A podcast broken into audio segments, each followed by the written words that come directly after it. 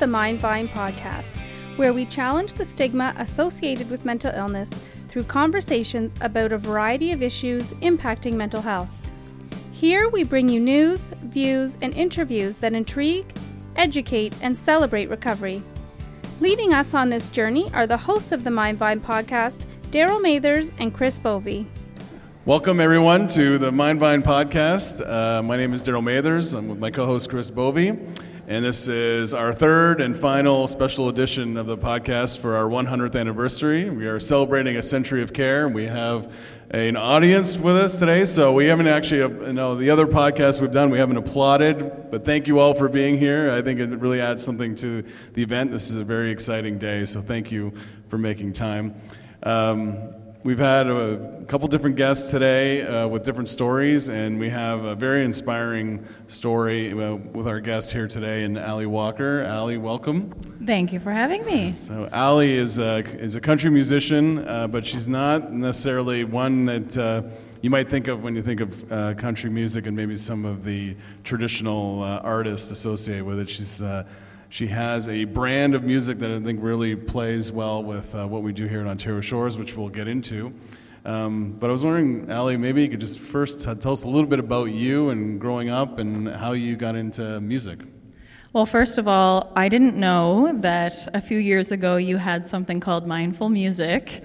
And I call my music mindful music and conscious country, and I swear I came up with that. So thank you for not trademarking it. we didn't, yeah, you can... I think we really missed an opportunity there. Yeah. Um, sorry, what was the question? Just,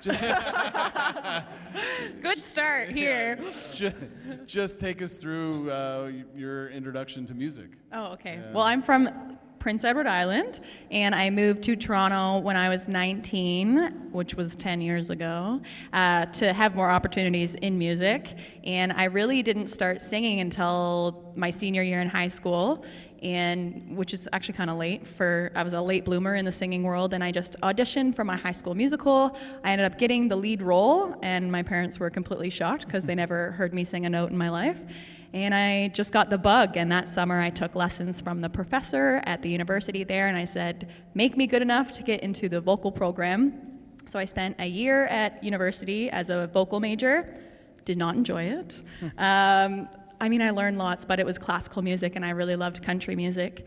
And so I just packed up, moved to Toronto, and really had nowhere to live for about a week, lived on my friend's floor, and then she kicked me out, and I just kind of walked up and down Yonge Street until I found That's an apartment. That's a country song right there, oh, God. It was a bad time, but uh, found a place, and um, ever since then, I've just been kind of paying my dues, as I should say, uh, playing all the bars, singing anywhere I can, um, going to Nashville, writing songs, really just ticking all the boxes of development because one of my songs that you'll hear here is about being a perfectionist and i really wanted to make sure that my first first impression was a good one. So i basically spent the last 10 years working on my craft because i was a late bloomer.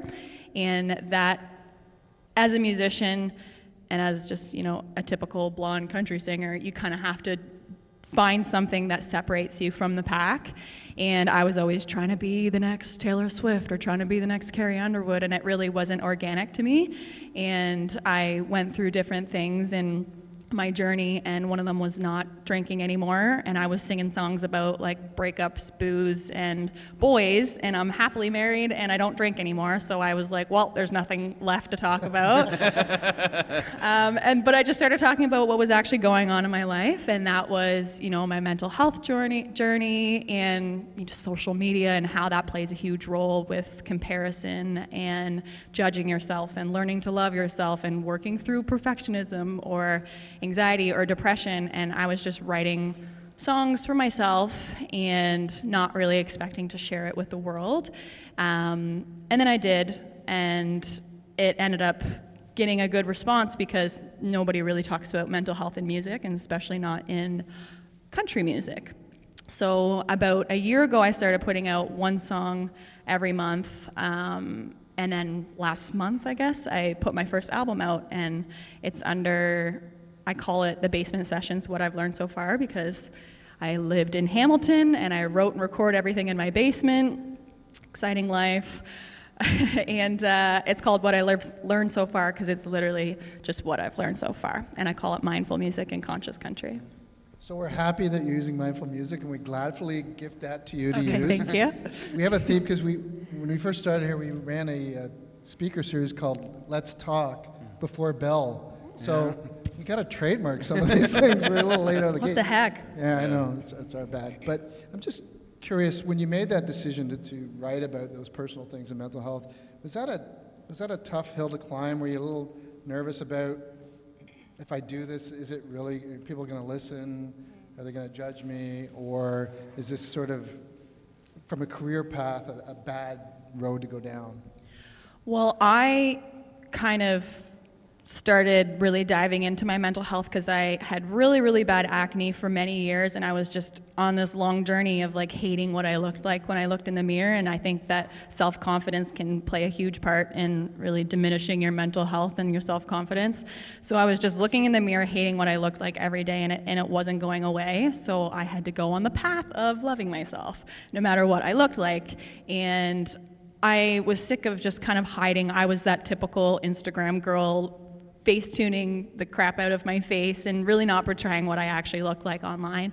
And I got sick of it and I, I just posted a picture with like a full inflamed face and I said, Hey, I've been lying to you. This is what I actually look like. And I just expected everybody to unfollow me because at that point I had the wrong followers because I was posting those fake pictures.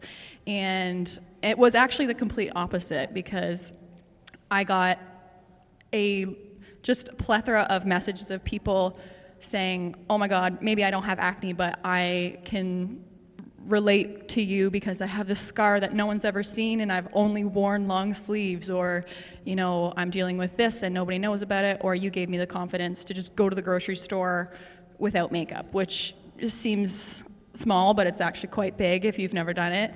And that to me was like, yep, this is what I'm meant to do. I don't care that I might not write a hit song about, you know, being in my Daisy Dukes in a truck because that's not me. And, you know, I can deal with not having commercial number one success in that world until we start becoming more comfortable with talking about things like this, which I think we are, which is amazing.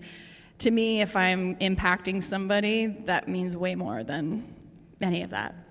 When you talk about your mental health journey, um, when we talked the other day, uh, you just mentioned your childhood and, and some of the things that you struggled with, but didn't really understand until you were an adult. And I'm wondering if you can kind of elaborate on, on what you experienced uh, growing up. I think, well, in my, I grew up in, in PEI, and maybe we just maybe just in my family, we didn't really talk about mental health. Um, and I think that's probably the case for a lot of people back in the day. And I, back in the old days, I dealt with really, really bad anxiety since I was very, very young, and to the point where I couldn't even go to my friend's house without getting sick. It was just that was what my body did. When I got nervous and, and anxious, I just got sick. So my friends knew if Allie's coming over, she's getting sick.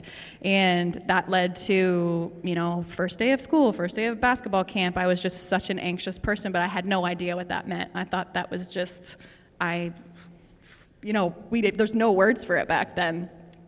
And that went into performance, and I have no idea why I chose this world of performing and being in front of people because I dealt with really, really bad performance anxiety, social anxiety for a really long time where I, you were just asking me about if I've ever performed in Oshawa, and I performed at the Corral years ago. Um, it was a KX96 like singing karaoke contest, and that's like the most vivid memory of like exactly what I would go through every day of Pete Walker was saying, and here's Allie Walker, and I was in the bathroom throwing up because I was just so nervous, anxious about, you know, people judging me, and especially it was a competition, and just caring about what people thought of me. And I think that plays a big role of you're just always worried about what people think of you, what do you look like, what you portraying, and um, that was I was like, okay, something needs to change because I can't live this anxious life every day. And that was when I started diving into, you know, what am I telling myself? What's my self talk? Is it negative? And I have a song called Love Yourself, and it came from having the acne and really diving into what am I thinking? What's my negative self talk? Would I ever speak to somebody else the way that I speak to myself? Absolutely not.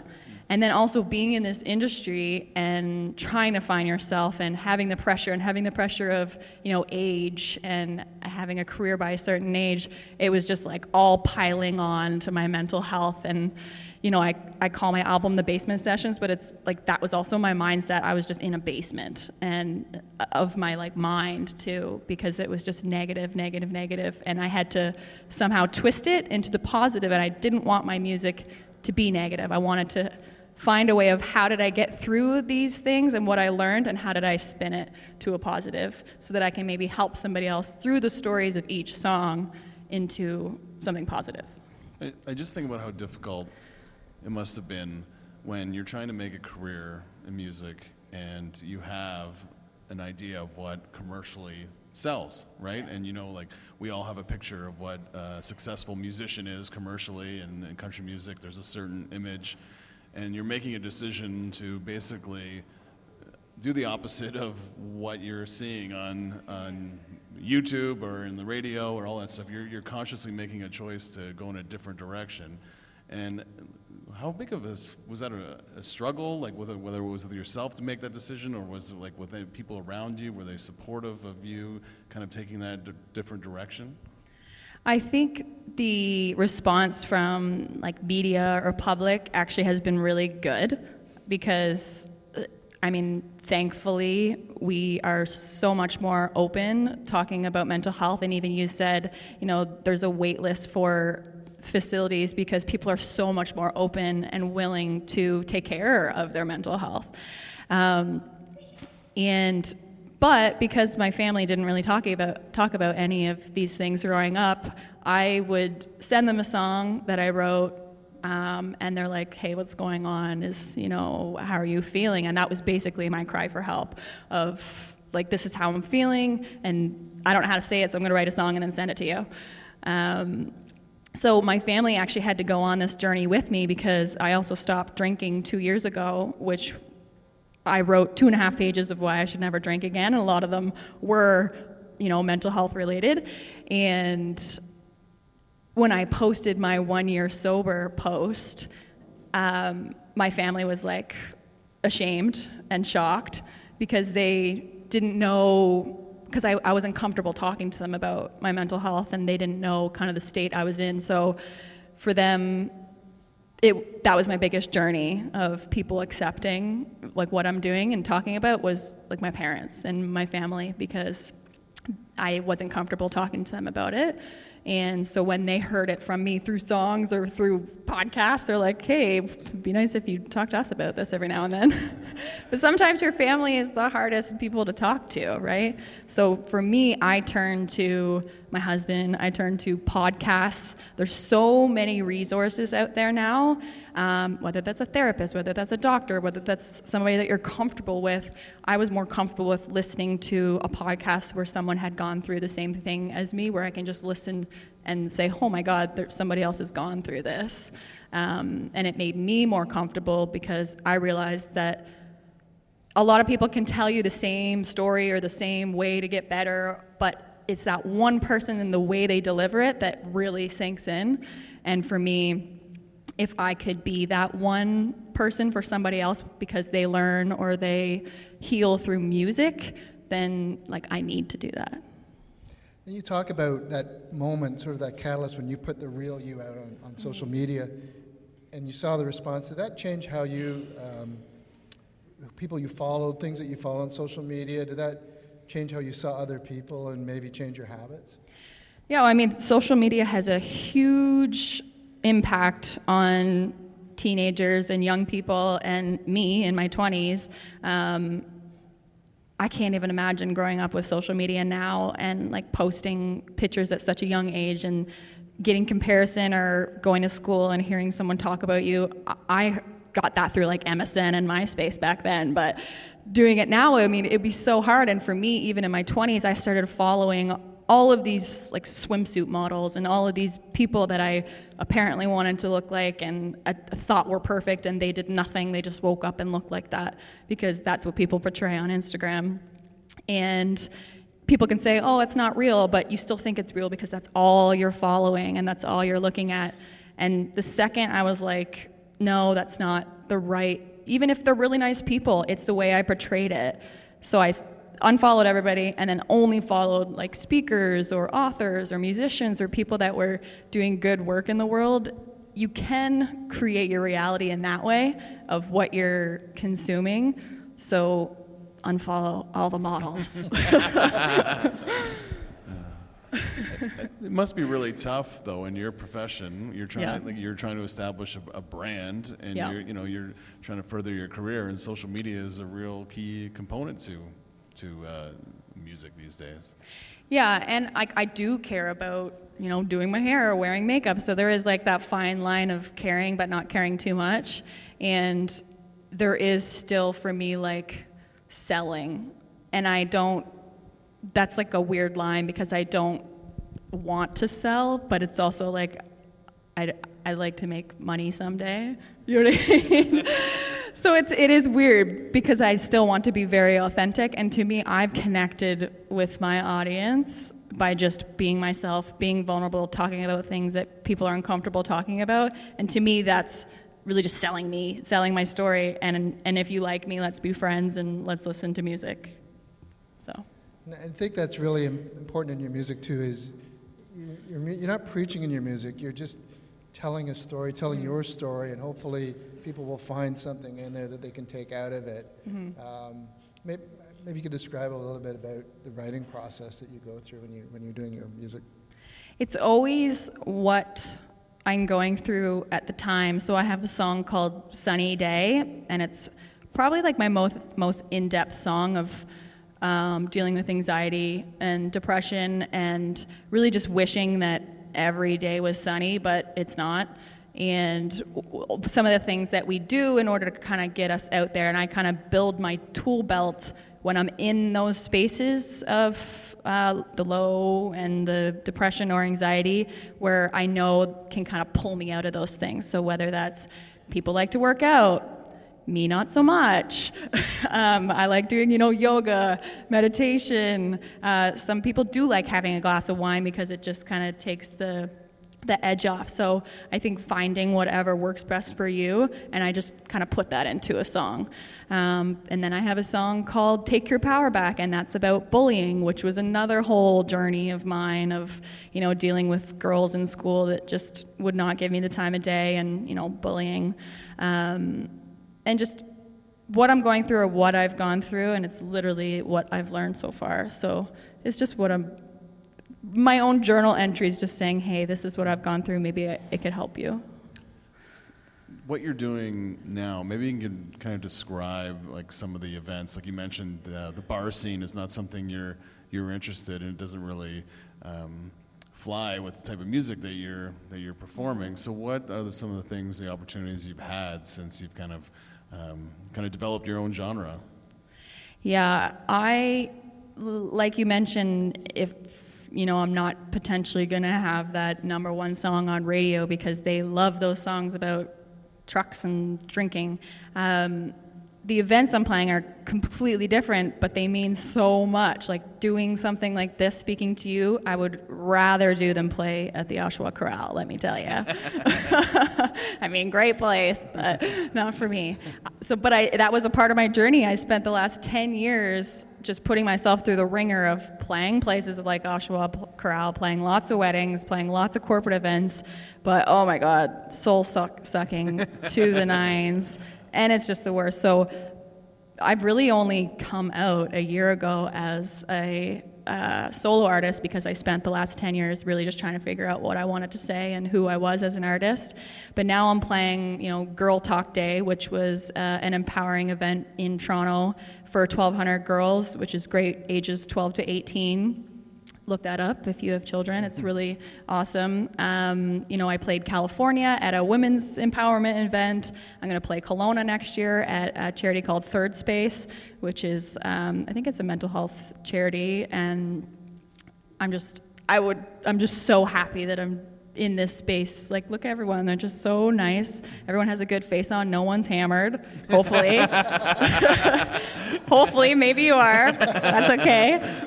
And, you know, we're just having a conversation. You know, a, a listening audience is nice. What, uh, what are some of the messages in those events that you've uh, specifically to young people that, um, you, you try to deliver aside from your music? Because I think you're doing a bit of, you're starting to get into speaking a little bit and, and connecting with, uh, with younger people. So, what are some of the things that you're, that you're trying to relay to them? For younger girls, it's really like what I talked about, the whole social media thing. And, you know, I have a cousin that's going through exactly what I went through in school. And I think you can get wrapped up in, in the moments that you are in as a young person, but that's not where you're going to be forever. And for me, in grade 11, I had to just make that switch of I only have two years left. I can, you know, separate myself from the people that aren't good for my mental health, and I'm I can get through this and just that whatever moment you're in now isn't always going to be that moment. And I have a song that I've never put out called Pain is Temporary and it's it's exactly that. It's never going to be forever and you're going to be able to find ways out of it.